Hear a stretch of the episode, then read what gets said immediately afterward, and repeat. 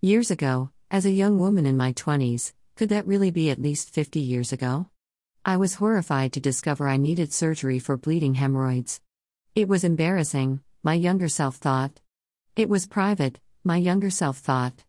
So my younger self looked for an alternative and discovered acupuncture. Not only would I be spared someone, even though that someone would be a doctor, dealing with private parts of my body, but I would also be spared the insult to the body that surgery can be.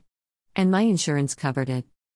Hmm, I was fully clothed and the needles didn't hurt, although I had expected the process to be painful.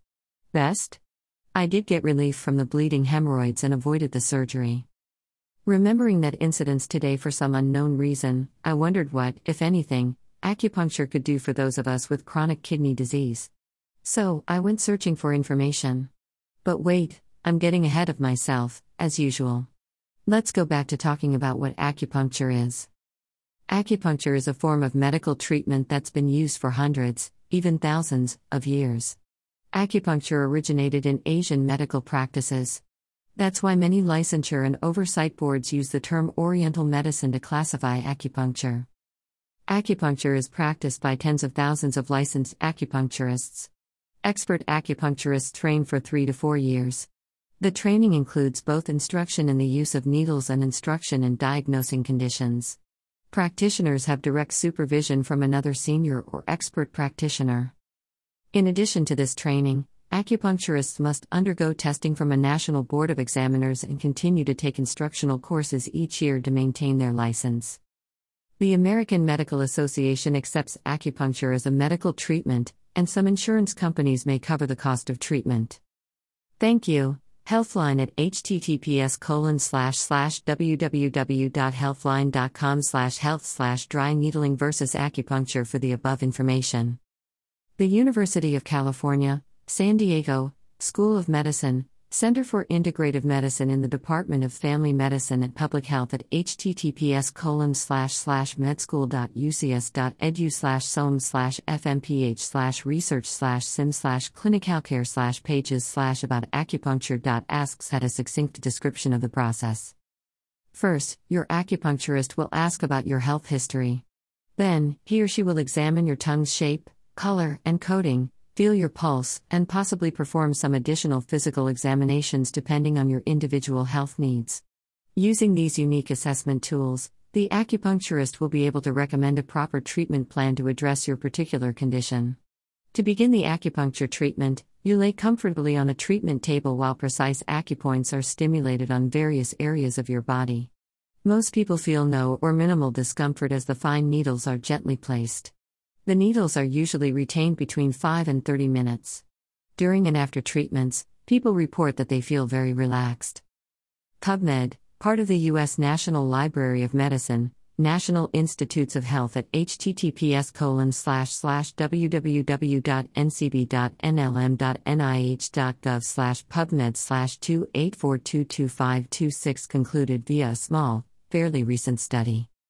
Acupuncture at bilateral Hegu, Zusanli, and Taixi for 12 weeks reduced creatinine levels and increased ecra levels. The study only provided a feasibility method for the treatment of patients with CKD. However, the results of this preliminary study warrant further investigation. I think we all need a little help here to understand this conclusion. The three words we are not familiar with are all acupuncture points. The Acupuncture Massage College's site at https www.amcollege.edu blog commonly used acupuncture points explained in language I could understand. Large intestine channel, LI4, Hegu. This point is located on the back side of the hand between the thumb and first finger. The primary use of this point is to relieve pain and treat inflammatory and feverish diseases. Stomach channel, ST36, Zusanli. This point is located on the front of the leg, just below the knee. It is helpful for digestive disorders. Research shows that using this point results in positive effects in treating anemia, immune deficiency, fatigue, and numerous diseases. Kidney channel KI3 Taixi. This point is located just behind the inner ankle. It is used for disorders in several areas of the body, including sore throat, toothache, deafness, tinnitus, dizziness, asthma, thirst, insomnia, lower back pain, and menstrual irregularities. Inflammatory? CKD. Anemia? CKD. Immune deficiencies? CKD. Kidney? CKD. Now we know why acupuncture can help us. There seems to be a split among doctors as to whether it will or not, so you'll have to be careful to talk to your nephrologist. Some will give you an emphatic yes. Others will give you a questioning look. And still others will ask you, why bother? Be prepared with your answers. You don't want to alienate the doctor in charge of your treatment and you want to keep the lines of communication open. Well, at least I do. If you're excited about the idea of acupuncture, you may be asking yourself how to find a good, safe practitioner. Sure, you can look in the phone book, but, just as with any doctor, what would you know about how this particular acupuncturist functions? Before I had CKD, when I was plagued by another medical problem but had already moved to Arizona away from my NYC acupuncturist, I asked my stepdaughter about the acupuncturist she saw. If your nephrologist is on board, you can ask for a referral. Sometimes, your primary care physician can be a good source here, too. If you're not excited about acupuncture, don't push yourself. My husband tried it once to please me and swore never to do that again because he just didn't like it.